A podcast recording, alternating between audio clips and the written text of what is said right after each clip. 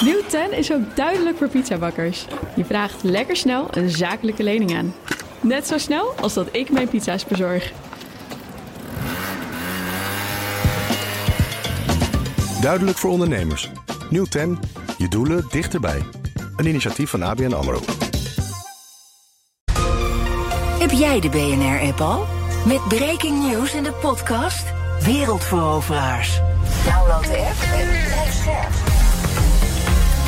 BNR Nieuwsradio. De wereld.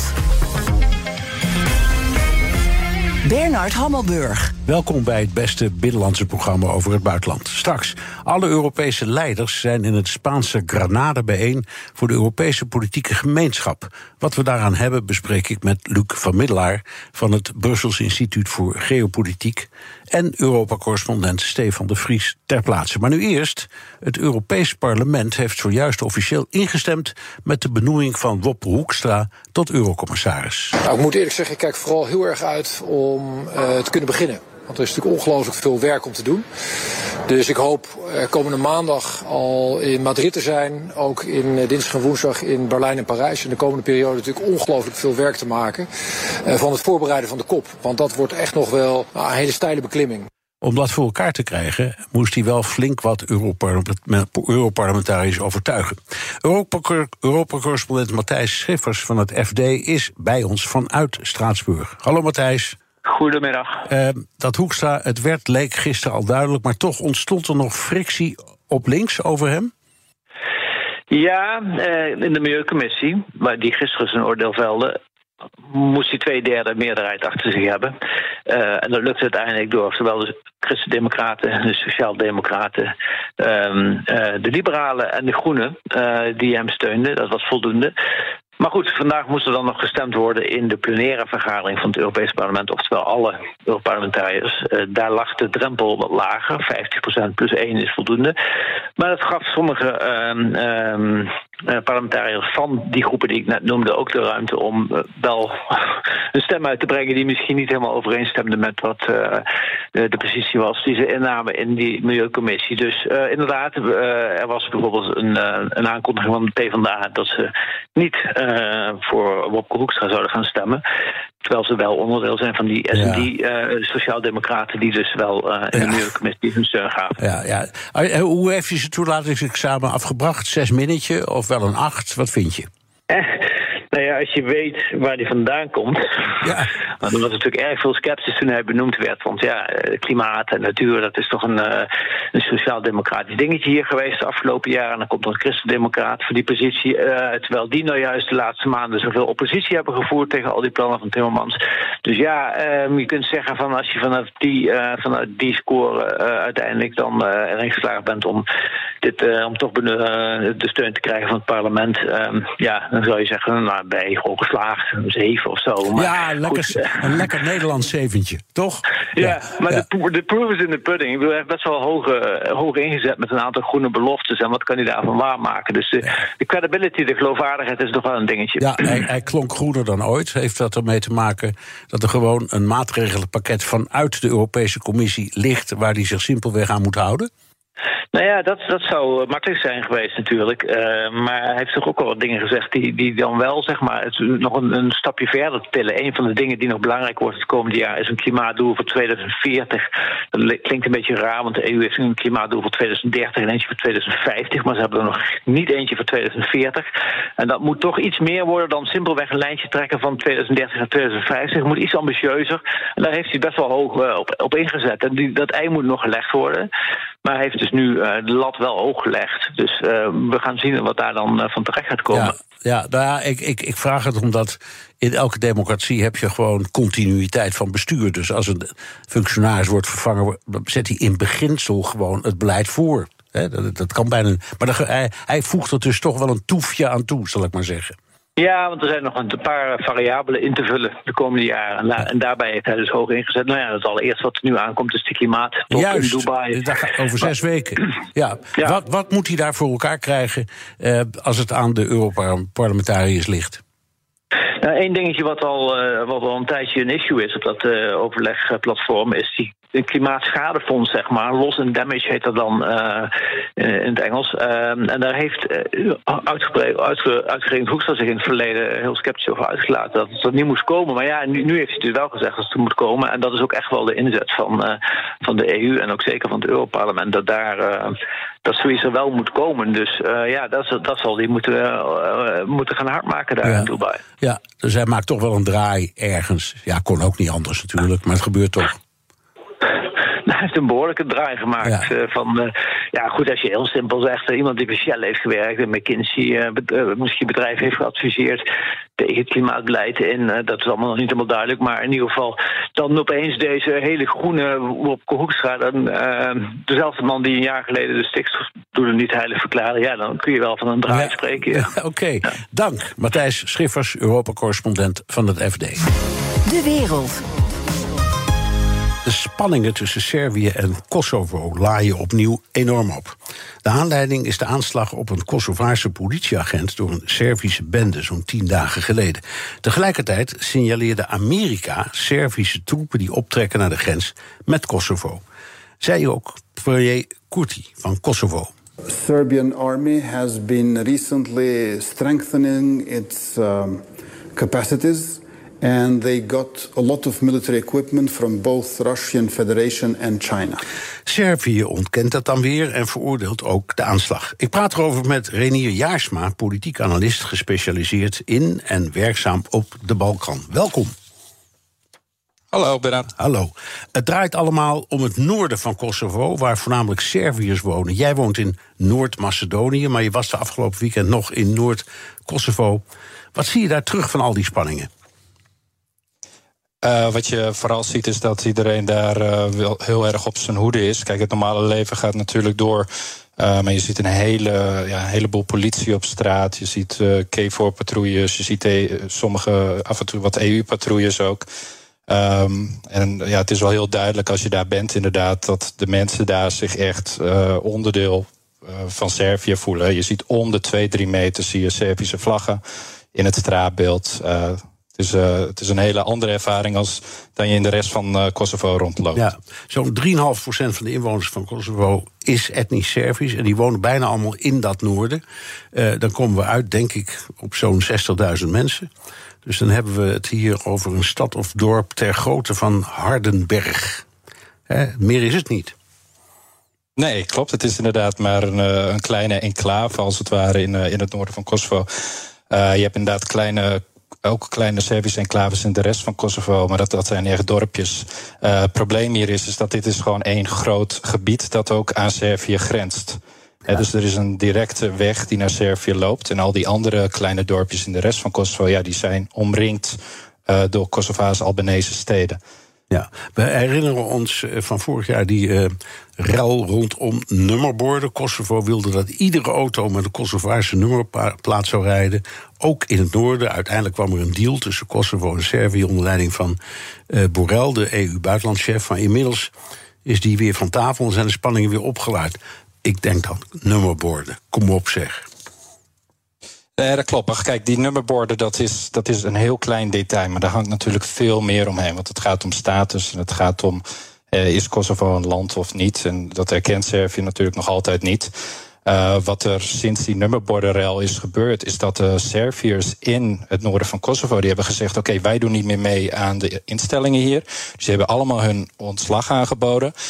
En toen is er dus een soort van machtsvacuum ontstaan in het noorden. En toen heeft de Kosovaarse regering gezegd van nou, moeten we nieuwe gemeenteraadsverkiezingen uitschrijven. We moeten toch, we willen toch Servische uh, burgemeesters daar hebben, Servische uh, politieagenten, et cetera. Uh, want zij accepteren geen Albanese politieagenten in het noorden. Nee. Nou, dat hebben ze gedaan. Alleen toen hebben de, hebben de, of de, de Serviërs daar die hebben gezegd van ja, wij, wij doen niet mee aan die verkiezingen. Wij stellen ons niet verkiesbaar. En toen zijn er Albanese burgemeesters verkozen met een handjevol stemmen hè, van die paar Albanese die nog in het noorden wonen.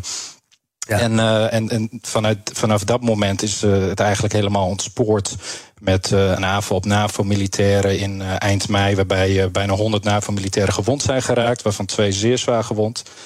Uh, en natuurlijk als klapstuk dan uh, twee weken terug af, uh, op zondag die aanval in Banjska. Ja, er zitten zo'n 7000 NAVO-militairen al sinds 1999 in Kosovo. Het zijn er ongeveer 5000 nu. 5000. Nou, kijk aan, dat is toch nog steeds een enorme hoop. In mei was er een grote clash tussen demonstranten en NAVO-troepen. En je zei het al, er zijn gewonden bij gevallen. Is, was dat een beetje de lont in het kruidvat? Uh, je bedoelt die, die aanval ja, uh, in eind mei. ja, ja dat, dat, dat is inderdaad eigenlijk de eerste keer sinds nou, 2004 dat er echt uh, zulke zware clashes zijn geweest tussen de NAVO en, en de Servische bevolking daar. na de oorlog. dus dat, dat is inderdaad de directe aanleiding, denk ik, geweest. dat het nog meer is gaan opspelen. zowel in Kosovo als in Servië deze kwestie. En je ziet eigenlijk ook vanaf dat moment dat ook uh, Rusland zich er steeds meer mee begint te moeien. Dat de Russische media het steeds begint op te voeren. Uh, van hoe erg de situatie is in het noorden van Kosovo, hoe gevaarlijk het is. Uh, dat er sprake is van Albanese terreur, et cetera. dus, en dat zie je ook in de Servische media heel erg terugkomen. sinds die aanval, dat ja, begint het heel erg op te spelen en komen er steeds meer. komt er steeds meer geweld bij kijken. Ja, nou is bij, die, uh, bij de moord op een Kosovaarse politieagent is een knokploeg uh, verantwoordelijk voor geweest. Weten we iets van wie die mensen zijn?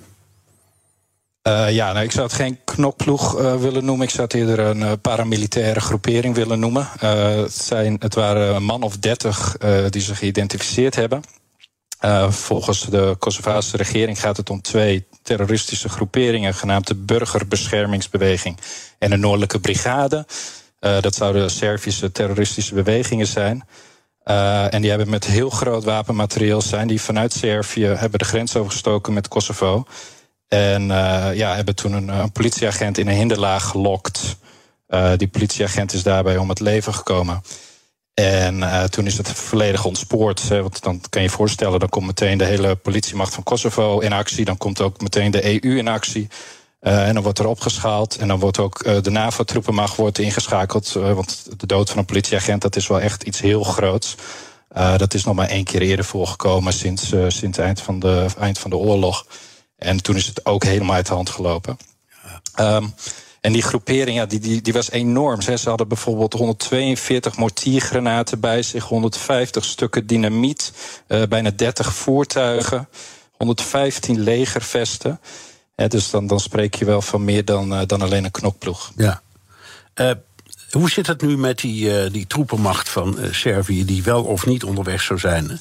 Dat hoorden we. De Amerikanen die melden dat. Die hebben dat waarschijnlijk met hun satellieten en andere middelen kunnen zien. En dat er troepen richting Kosovo gingen. Um, daarop zei de president van Servië, Vucic, dat, dat valt allemaal mee. Dus zoveel is daar niet aan de hand. Wie heeft er gelijk? Uh, wat je ziet is dat op, op het moment dat het gebeurde, gelijktijdig daarmee heeft Servië, die heeft een stuk of veertig bases rond die grens met Kosovo. Er is een soort van bufferzone van vijf kilometer, waarbinnen er heel goed wordt gemonitord, inderdaad, met satellieten en met drones, wat daar allemaal gebeurt. En tegelijkertijd, dus met die aanval in, in Kosovo zelf, heeft Servië behoorlijk wat militairen inderdaad richting de grens gestuurd. Uh, dat heeft Vucic ook toegegeven, impliciet. Want hij heeft later gezegd van ja, we hebben ze weer teruggetrokken. Ja. Daarmee geeft hij dus ook impliciet toe van... Hey, uh, ja, natuurlijk. Dus, dus, dus hij zegt het is gebeurd. Aan de andere kun je zeggen, zolang het op Servisch grondgebied is... ja, mag hij doen wat hij wil. Exact, heeft hij ook, daar heeft hij op zich een punt. Dat mag op zich, maar ja, de, de NAVO kijkt mee. Iedereen kijkt natuurlijk mee en uh, denkt hé, hey, we hebben zo'n aanval eigenlijk sinds de oorlog niet meer nee, gezien. Dus het is en dan gelijktijdig een ja. troepenmachtbeweging, ja... Dat is een beetje Wat ben je van plan? Dit is BNR De Wereld. Mijn gast is Renier Jaarsma, politiek analist gespecialiseerd in en werkzaam op de Balkan. My question is why some big powers don't respect UN Charter and UN Resolution 1244 when we speak about Serbia. You're talking about Kosovo, that? I'm speaking about Serbia. Okay. Speaking about territorial integrity of Serbia. And it's not funny. I'm asking you because that resolution is still in effect. Het was de Servische president Vucic die op het World Economic Forum klaagde dat sommige landen de territoriale integriteit van Servië niet erkennen. Daarmee doelde hij op een VN-veiligheidsraadsresolutie uit 1999 die Kosovo onder internationaal bestuur plaatste. Als we daar uh, eens even naar kijken, uh, Renier, door de bril van Servië. Zij erkennen Kosovo niet. En ze zijn niet de enige die het vinden. Spanje bijvoorbeeld ook niet. Ehm, ze zien een stuk land waar ze geen controle over hebben. En waar, we, waar we, wij wel allemaal. Waar, waar allemaal, allemaal landgenoten wonen. Valt er iets te zeggen voor dat Servië op wil komen voor die mensen? Ja, inderdaad, als je gewoon zou kijken naar oké, welke bevolkingsgroep woont daar vooral, ja, dat zijn de etnische Serviërs. Uh, het punt daarvan is alleen, we hebben dat overal op de Balkan. Hè. Geen van die landen uh, zijn etno-nationalistische staten. Je hebt in Bosnië ook drie verschillende volkeren die samenleven. Je hebt in Macedonië heb je een grote groep Albanese, bijna een kwart van de bevolking. Uh, maar goed, het idee inderdaad binnen de Servische van het Servische regime is, uh, die sturen inderdaad wel aan dat ze al die gebieden waar uh, Serviërs wonen in de Balkan, daar willen ze inderdaad hun invloed op uitoefenen. Ja. En dat zie je heel, heel goed in Noord-Kosovo, maar je ziet het bijvoorbeeld ook in Bosnië en ook in Montenegro. Maar de manier, de manier waarop jij Noord-Kosovo beschrijft, dat is eigenlijk nou, elk geval wat bevolking betreft, voornamelijk Servisch. Is het dan niet een idee om dat inderdaad gewoon weer aan Servië terug te geven, toe te voegen, noem het hoe je het noemen wil. En dan de andere gebieden eh, waar Albanese wonen aan Kosovo te geven? Dat is een idee waar Trump het destijds over had. Ja, dat klopt. Dat is een idee wat uh, vanuit Trump uh, wel eens is gelanceerd. En, uh, maar daar is de EU valikant op tegen. En ook de huidige Amerikaanse regering moet daar niets van hebben. Hey, het probleem is, dit, dit is niet in een, in een isolement. als stel dat je zo'n land, zou uitvoeren, ja, dan ga je hele grote problemen krijgen in Bosnië. Ja, want dan gaan daar de Kroaten en de, de Serven daar ook. Die gaan dan ook zeggen van hé, hey, waarom hen wel en wij niet?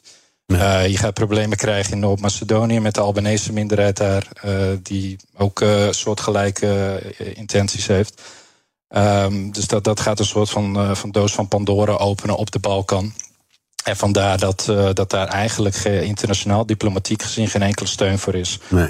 voor een dergelijke landruil. Nee, iets wat ons in elk geval in Nederland zal blijven opvallen, is die enorme gevoeligheid die je hebt onder al die uh, etnische groepen, eigenlijk in de hele Balkan. Uh, dat is iets wonderlijks. Je zou kunnen zeggen, Vlamingen zijn etnische Nederlanders, maar die moeten er niet aan denken dat ze aan Nederland worden, zouden worden toegewezen. En Walloniërs zijn etnische Fransen, maar die willen ook niet bij Frankrijk horen. Uh, en, en die houden zich dan allemaal min of meer koest, zal ik maar zeggen. Hoe komt het toch dat in die Balkan dit soort dingen zo ongelooflijk emotioneel uit de hand lopen? Ja, ik denk dat dat heel erg op de spits gedreven wordt door uh, politieke leiders in de regio. Het is echt niet zo dat de mensen op de Balkan van, nature of zo emotioneler uh, of zo zouden zijn dan, dan wij in West-Europa. Maar wat je ziet is dat bijvoorbeeld in Servië is er nooit echt afgerekend met de jaren negentig. De huidige president was de voormalige minister van propaganda onder Milosevic. Ja. Er zitten allemaal lieden in de, in de Servische regering die uh, ook een rol speelden in de, in de Joegoslavië-oorlogen.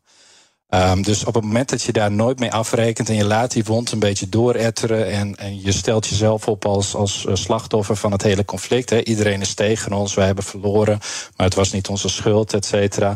Ja, dan reken je er ook nooit mee af. En dan kan je er constant, kan je, daarmee, uh, kan je dat weer gaan gebruiken om mensen een beetje tegen elkaar op te zetten. En dat zie je in Servië vooral, maar je ziet het ook in de andere Balkanlanden hoor. Uh, dat, dat de politieke leiders er moeite mee hebben om echt af te rekenen met, uh, met misdaden die in het uh, verleden zijn begaan. Ja. Um, Servië is kandidaatlid van de Europese Unie. Tenminste, dat hoort ja. Hè? En, en, en, formeel wel, ja. Formeel loopt die procedure. net als Oekraïne trouwens, die, dat moet ook, wordt ook kandidaatlid, maar goed, even een andere kwestie. Um, hoe staat het daar dan mee? Want wat, wat ze nu doen, dat lijkt mij nou niet bepaald in overeenstemming met wat wij noemen de Kopenhagen-criteria. Nee, exact. En in tegendeel zelfs. Uh, ik denk wat, uh, wat hier vooral speelt, uh, is dat, dat, dat Servië die droom op EU-lidmaatschap al, al een tijdje terug heeft, heeft opgegeven. Um, ze werken er ook niet meer aan, er wordt niet hervormd. Uh, het, hele proces ligt stil, er worden, er geen nieuwe hoofdstukken meer geopend en er worden ook geen hoofdstukken gesloten. Ja, dus we zijn al een hele tijd aan het onderhandelen, maar uh, het is eigenlijk te vergelijken met de situatie zoals die in Turkije is. Hè, waar je wel officieel nog kandidaat lid bent, maar waarbij er eigenlijk helemaal niks meer gebeurt. Omdat er zowel vanuit Servië als vanuit de EU heel weinig wil is uh, om daar nog wat mee te doen. Tegelijkertijd vindt, uh, wil de EU ook niet zoiets zeggen van nou we stoppen er helemaal mee. Uh, want dan zijn ze weer bang dat, dat dan Rusland aankomt kloppen en zegt van nou, oké, de EU wil jullie niet meer hebben, dan kunnen jullie bij ons. Ja. En dat is een beetje de angst die vanuit de EU leeft. En daarom wordt dat proces een soort van, ja, het is eigenlijk een soort van spookproces geworden. Uh, wordt dat een beetje kunstmatig uh, in leven gehouden. Nou, die hele gedachte over uh, Rusland is natuurlijk niet, ook niet zo gek. Want ik, ik heb altijd begrepen dat de Serviërs en de Russen elkaar zien als Slavische broedervolkeren. Um, en, en, die bijvoorbeeld ook in de Tweede Wereldoorlog dezelfde anti-Duitse richting hebben gekozen. Ik bedoel, er zijn ook. Er, er, er, zitten ook hele duidelijke, ik zal maar zeggen, uh, positieve kanten aan. Is dat gevoel in Servië nog steeds over, overwegend? Want we zijn eigenlijk, ja, een, deel van, van Rusland, of in elk geval Slavisch, en dus een broedervolk van, van het moederland. Ja, wat je ziet inderdaad in Servië is wel het idee onder de lokale bevolking dat de meeste mensen zeggen: ja, in ons hoofd zitten we eigenlijk met Europa en de Europese Unie. Maar zou je het aan ons hart vragen, ja, dan zijn we meer op de hand van Rusland. En dat zie je ook als je eh, opiniepeilingen bekijkt uit Servië, dat rond de 70 of 75 procent uh, Rusland volmondig steunt uh, in de, in de Oekraïne-oorlog. Uh, en dat is echt wel uniek. En, en Servië is ook het enige land naast Wit-Rusland in heel Europa dat bijvoorbeeld de sancties niet steunt tegen Rusland. Nee. dus dat, dat zit inderdaad nog altijd heel erg diep. En dat, dat komt dan ook weer vanwege die Kosovo-oorlog. Hè, omdat ja, ze zien, de NAVO heeft destijds natuurlijk bombardementen uitgevoerd op, op Servië en op ja, Belgrado. Ja, tegen de wil van de Veiligheidsraad in, weet ik nog. Hè. Dat was, dat was ja. Clint, Clinton, ja, nee, en, exact. Clinton die daartoe heeft besloten. Ja, exact. En, en dat zijn ze nooit vergeten. En, uh, kijk, en de reden daartoe wordt in Servië nooit echt op die manier uitgelegd zoals wij het in het Westen uitleggen. Dat dat een noodzakelijke stap was van, uh, van Amerika en van het Westen om, om daar in actie te komen vanwege de etnische zuiveringen in Kosovo. Kijk, in Servië wordt het heel anders uitgelegd.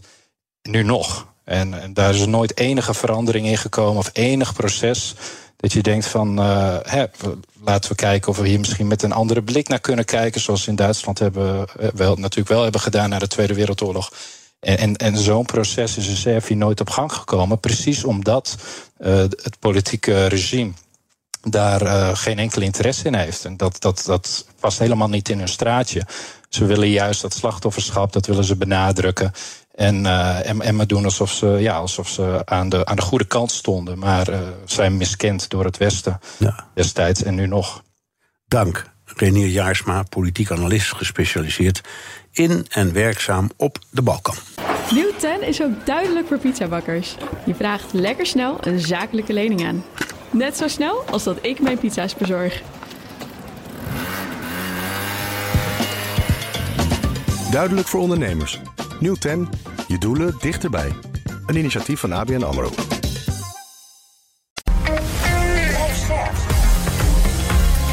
BNR Nieuwsradio. De wereld.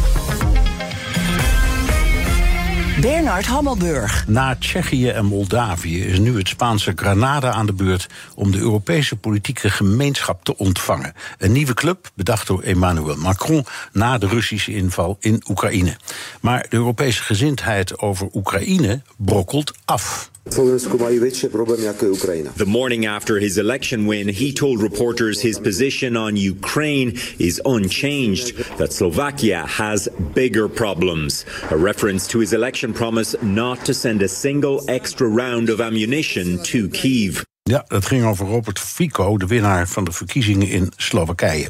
Ik praat er dadelijk over met Luc van Middelaar, oprichter van het Brussels Instituut voor Geopolitiek. Maar we gaan eerst naar Grenada, waar Europa-correspondent Stefan de Vries zit. Hallo, Stefan.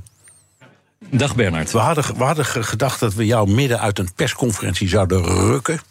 Maar ja, dat was niet nodig. Nee, vertel. Het niet begonnen. Nee. Ja, het is, ik weet het ook niet. Uh, we zitten te wachten, ja. eigenlijk. Met okay. een, een, stuk of duizend uh, journalisten. Oh, Oké, okay.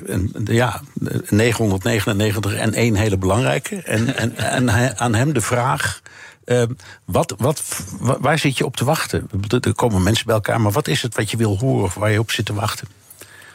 Nou kijk, deze bijeenkomst, de Europese politieke gemeenschap, is eigenlijk een informele praatclub. Hè. De, uh, je zei het net al, bedacht door Emmanuel Macron uh, vorig jaar. Dit is al de derde bijeenkomst. En eigenlijk de enige plek waar alle leiders van Europa, behalve die van Rusland en Wit-Rusland, bij elkaar komen om gewoon ja, met elkaar van gedachten te wisselen over de situatie in Europa. Natuurlijk uh, staat Oekraïne daarbij op de agenda. Zelensky is hier zelf ook aanwezig. Dat was tot vanmorgen nog een verrassing, maar hij is er wel.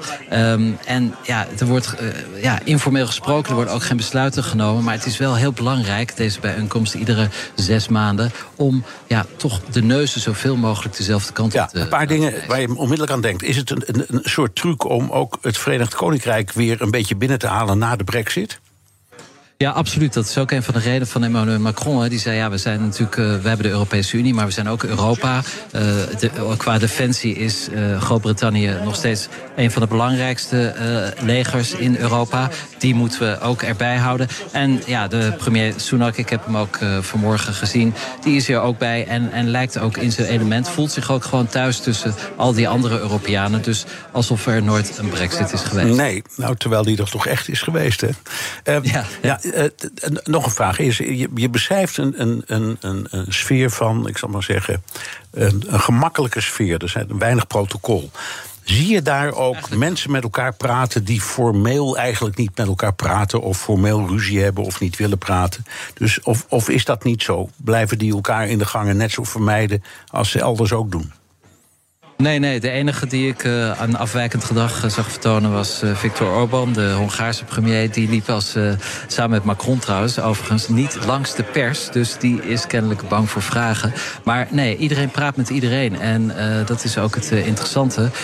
ik zag ook dat Zelensky had gesproken met de Armeense leider voor het eerst. Uh, die zijn natuurlijk ook nu in een lastige situatie. Rekende altijd op de steun van Rusland. Nou, dit bleek sinds vorige week ook een wassen neus. Um, dus er ontstaan allerlei ja, bilaterale, trilaterale contacten... die eigenlijk niet in eerste instantie zo voor de hand liggen. En dat maakt deze top uh, ja, zo interessant. Eigenlijk.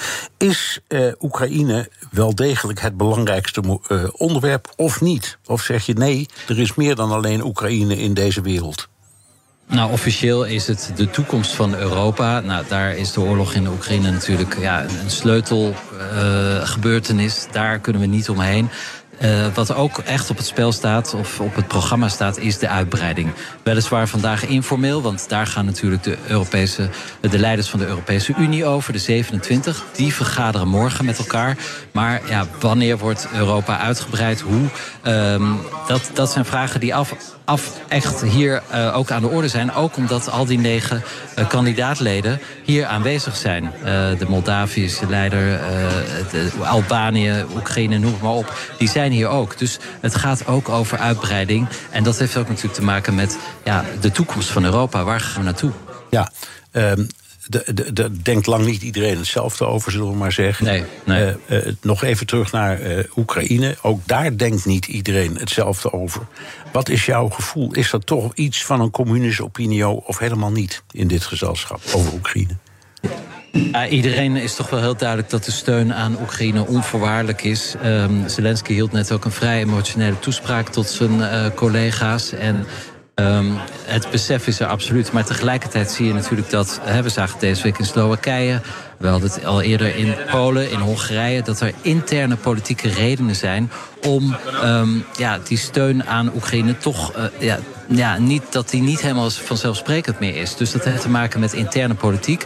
Vooralsnog is Europa eensgezind. Maar het, het, is, uh, het is een feit dat dat een klein beetje begint te scheuren.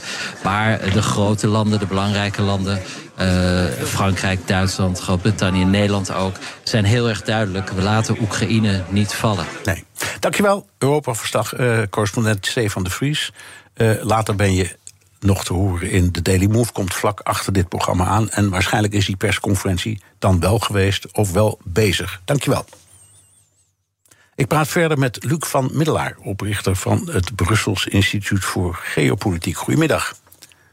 Goedemiddag, Bernard. Hi. In mei was jij uh, bij die Europese politieke gemeenschap. En toen kwam die bijeen in Moldavië. Een soort, zoals Stefan al zei, een soort vrijblijvende praatclub. Wat hebben we er eigenlijk aan? Ja, toen uh, was het helemaal aan de andere kant uh, van het Europese continent, in helemaal het zuidoostelijke hoekje.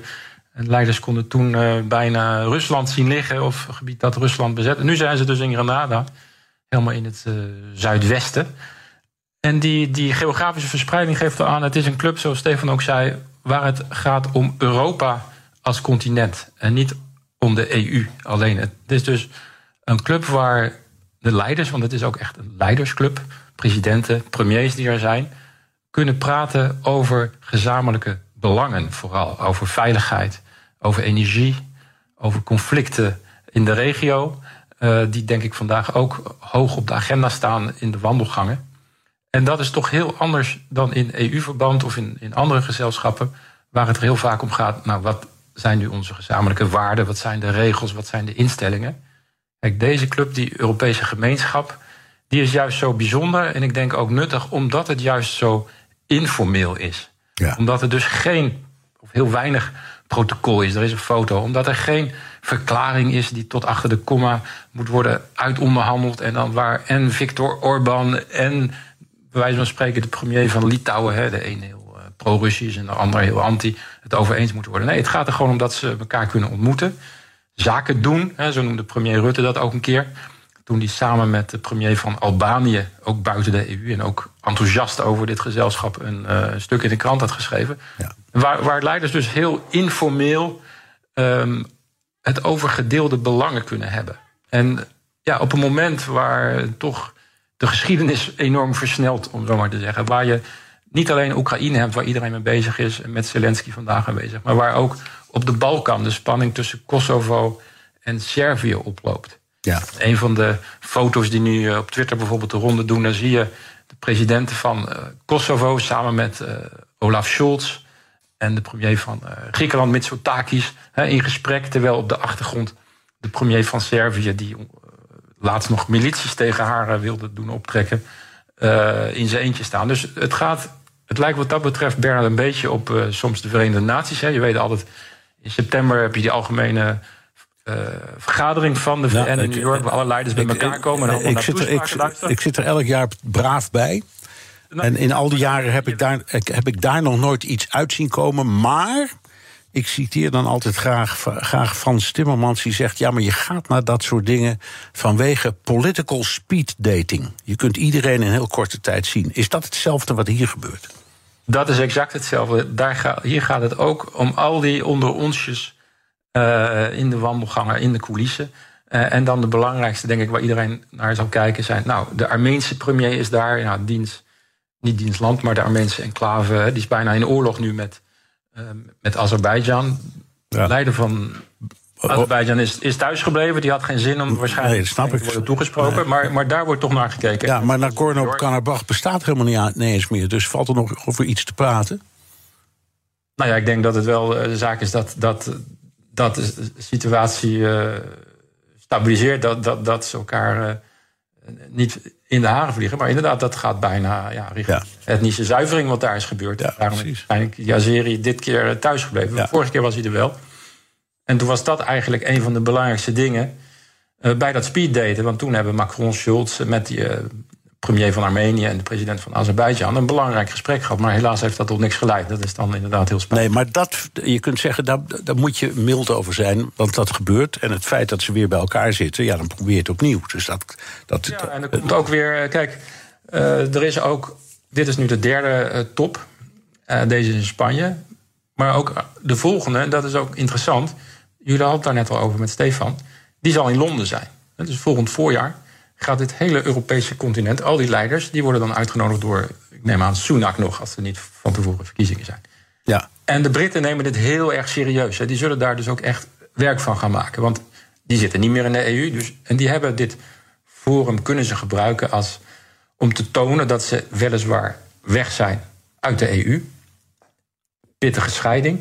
Maar wel nog deel uitmaken van het Europese continent. En die voelen dat ook. Hè. En dan gaat het over die onderwerpen die we al noemden. Ook over migratie. Dat is iets waar de Britten natuurlijk veel mee bezig zijn. Bootjes over het kanaal. Dus ook dat, nogmaals, het raakt aan gedeelde belangen, aan veiligheidsonderwerpen. Uh, waar leiders informeel over willen spreken. En er is niet echt een andere plek Uh, in al die Europese constellaties die ze daarvoor hebben. Ja. Uh, dus voorlopig uh, absoluut het voordeel van de twijfel voor dit initiatief. Ja, dus wat jou betreft hulde aan Macron dat hij met dit initiatief is gekomen destijds. Zonder meer, ja. zonder meer. Want daar was een lag een gat. En dat, het is ook echt op dit specifieke moment, zo kort. Hè, het voorstel kwam een paar maanden na de Russische inval in Oekraïne. Het is ook een uitdrukking dus van hoeveel Rusland overhoop heeft gehaald. Niet alleen in Oekraïne, maar eigenlijk met de hele, zou je kunnen zeggen, continentale orde in Europa. En dan is gewoon een moment waarop je als leiders van de staten van Europa als gelijken bij elkaar komt. En dat, dat doet die EPG. Misschien zal het op een gegeven moment niet meer nodig zijn, maar nu, nu die oorlog nog heet is en er zoveel andere conflicten zijn, is dat echt een, een, een waardevol uh, forum. Dit is BNR De Wereld. Mijn gast is Luc van Middelaar, oprichter van het Brussels Instituut voor Geopolitiek. Overwhelming number of Republicans and Democrats in both the House and the Senate who support Ukraine. Let's vote on it. Stop playing games. Ja, president Biden die krijgt het steeds lastiger om Oekraïne te blijven steunen. Uh, en of de Europese landen dat nou wel of niet willen, een belangrijke factor is Donald Trump. Als hij weer president van Amerika wordt, dan kan het zomaar helemaal afgelopen zijn met de steun aan Oekraïne. Zijn de Europese landen zich daar genoeg van bewust en bereiden zich daar goed op voor, Luc? Nou, Bernard, ik vind dat zelf nog wel een beetje tegenvallen. Ik heb, uh, de sfeer is toch nog heel erg dat iedereen hoopt dat alles bij het oude blijft en dat in 2024 uh, eh, Joe Biden zal worden herkozen. En men weet wel uh, in Berlijn, in Brussel, uh, Den Haag en elders dat er ook een heel reële kans is dat het Donald Trump wordt.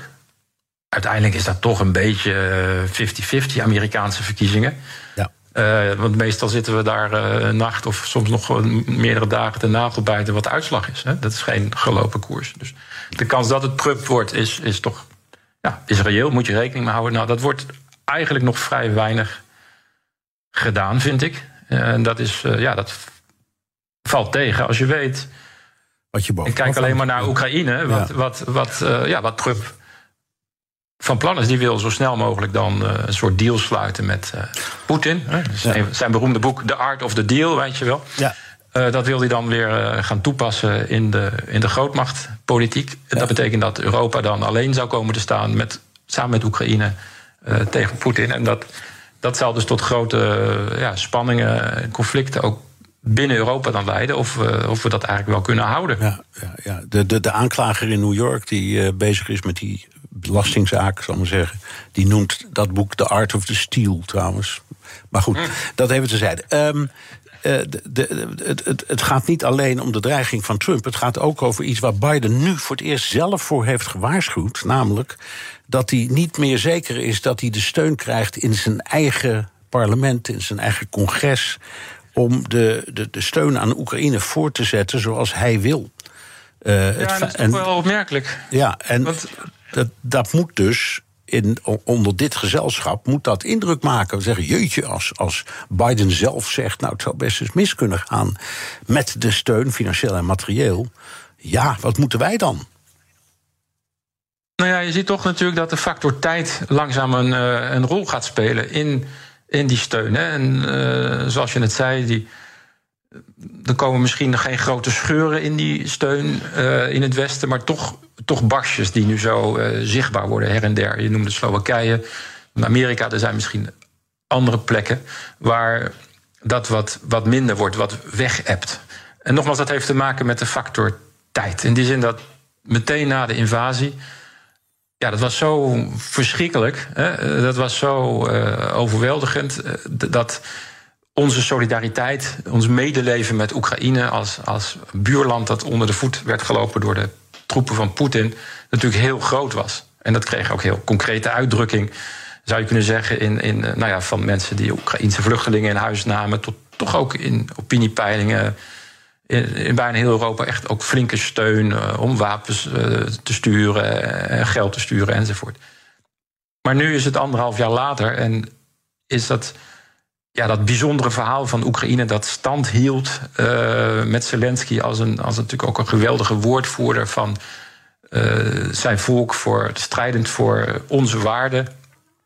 dat verhaal is nog steeds op zich even juist, maar het slaat minder aan als het ware, omdat het zo lang duurt. Hè. Het is als het ware een, een wedstrijd, een voetbalwedstrijd waar je eh, zit te kijken en je wilt dat jouw team wint, maar het, het gaat oneindig lang duren. Ja. En dan haken op een gegeven moment ook Ook de beste fans af. af. Ja. Oh, ha- haken dan af. Hè? Want ja, wanneer gaat hij nou affluiten? En in die oorlog op het slagveld is nu natuurlijk in een soort impasse beland. Ja. Een heel nare impasse met doden aan beide kanten. Eh, en en eh, dat is natuurlijk. Ja, voor Zelensky eh, wordt dat lastiger. Hè, dus dat zul je toch komende jaren zien. Dat ook in de landen waar, waar nu nog geen verkiezingen zijn, waar regeringen, leiders, ministers van Buitenlandse Zaken natuurlijk nog als één blok achter Oekraïne staan. Maar ja, zodra je dus. Er zal meer maatschappelijk debat komen de komende jaren. Dat Ja, kan niet anders. Kan niet anders. Ja, jij kent de Europese Raad van binnenuit, omdat je eh, in het kabinet van Herman van Rompuy hebt gezeten. Dus die, die was toen president van de Europese Raad. Die, die komt nu bijeen binnen het kader van deze conferentie, dat zei je al. En die gaan onder andere praten, of misschien wel hoofdzakelijk, over de toetreding van eh, Oekraïne tot de EU. En hoe dat dan moet en wanneer dat dan moet. Heb je enig idee waar ze nou aan denken? Want je hoort allerlei dingen in stadia en misschien eerst voor 25% en dan voor 50. Idee van, van, van von der Leyen hoor je dan, ideeën van Borrell. Hoe zie jij dit? Nou, ik denk het gesprek van, eh, dat hebben ze dan morgen inderdaad, eh, met z'n 27 nog alleen de EU-leiders. Dat is op zich een belangrijk moment, omdat ze voor het eerst dan met elkaar erover hebben dat de toetreding van Oekraïne, plus Moldavië en de Balkanlanden, dat dat ook de Europese Unie zelf gaat veranderen. En dat die EU zich daarop moet voorbereiden. Dan kijken, ja, hoe gaan we dan dat doen met, met de besluitvorming, met de verdeling eh, van het geld, begroting en met beleid dat misschien anders moet worden ingericht. Eh, Denk aan landbouwpolitiek. En dat is een nieuwe discussie. In die zin dat een jaar geleden hebben, of ruim een jaar geleden, in juni vorig jaar, heeft Oekraïne die status gekregen van kandidaat lid van de EU. Dus daarmee is het principe dat ze op een dag lid worden, dat is, eh, daar zijn alle leiders, eh, Rutte was daarbij, die hebben zich daaraan gecommitteerd. Maar dat leek toen nog heel ver weg. Weet je, eh, en bovendien, ze konden het ook niet weigeren. Want Zelensky's huis stond in de fik, hij klopte aan de deur. Dus het was ook morele steun voor, voor, voor iemand in, in nood. Maar langzaam wordt het nu toch wat concreter. Oekraïners worden ook ongeduldig van wanneer gaan we dan beginnen. En die denken dat. Er zijn wel, denk ik, ongeveer de enige, maar die denken dat het al. eh, Begonnen is. Een jaar zou kunnen zijn. Ja, Ja, de, de, de premier had laatst gezegd: binnen twee jaar eh, zijn wij klaar. En, maar ik denk dat, ja, de, ja, dat is gewoon, eh, dat kan niet. Eh, eh, en, maar eh, het gaat dus dan heel vaak over het huiswerk dat de kandidaten moeten doen en alle eh, criteria waaraan ze moeten voldoen en de hervormingen en zo. En dat is de Balkanlanden, sommigen zijn daar al eh 15 jaar of langer mee bezig. Oekraïne nu, nu dus ook. Maar de discussie in Granada gaat dus ook over ons eigen huiswerk. Wat moet de EU doen om zich voor te bereiden? één- en dat één- is, dat is nieuw. Eén korte vraag die ik je nog wil stellen. In een column in de NRC schreef je dat uitbreiding van de Unie noodzakelijk, maar onmogelijk is. Waarom noodzakelijk en waarom onmogelijk? Nou, strategisch noodzakelijk. En nu politiek onmogelijk. Noodzakelijk, omdat met die invasie van Oekraïne door Rusland, daar hadden we het straks al over, eigenlijk het hele Europese continent overhoop ligt. En dat er een land als Oekraïne kan je niet meer in een soort niemandsland laten zitten, zoals we toch decennia hebben gezeten, in een soort bufferzone tussen Europa en Rusland. Dat werkt in deze verhoudingen met deze Poetin werkt niet meer. Dus op termijn moet je die deel uit laten maken van ja, de sfeer die de EU biedt aan, aan veiligheid en, en, en welvaart. Maar tegelijk is het nu noodzakelijk. eh, pardon, tegelijk is het nu eh, onmogelijk, politiek onmogelijk. Want als je, eh, zoals de Unie nu is, Oekraïne plus nog zeven, acht landen, Stefan eh, noemde ze ook al, zou toelaten, dan haal je alles eh, overhoop. Dan eh, zou bijvoorbeeld de landbouwsubsidies met misschien wel 20% moeten worden gekort. Dan, dan, dan zou je eh, vrij verkeer van personen hebben met, met, met een land van 40 miljoen inwoners. Daar is de Unie gewoon zelf helemaal niet klaar voor. dus niet lukken. Nee. Het gesprek zal dan gaan over hoe lang gaat dat nog duren en welke hervormingen bij hen en bij ons moeten we daarvoor doen. En daar zijn we denk ik nog jaren mee bezig. Oké, dank Luc van Middelaar, oprichter van het Brussels Instituut voor Geopolitiek. Tot zover BNR De Wereld. Terugluisteren kan via de site, de app, Spotify of Apple Podcast. Reageren kan via een mailtje naar dewereld.bnr.nl. Tot de volgende week. Nieuw 10 is ook duidelijk voor pizzabakkers. Je vraagt lekker snel een zakelijke lening aan. Net zo snel als dat ik mijn pizza's bezorg. Duidelijk voor ondernemers. Nieuw 10, je doelen dichterbij. Een initiatief van ABN AMRO.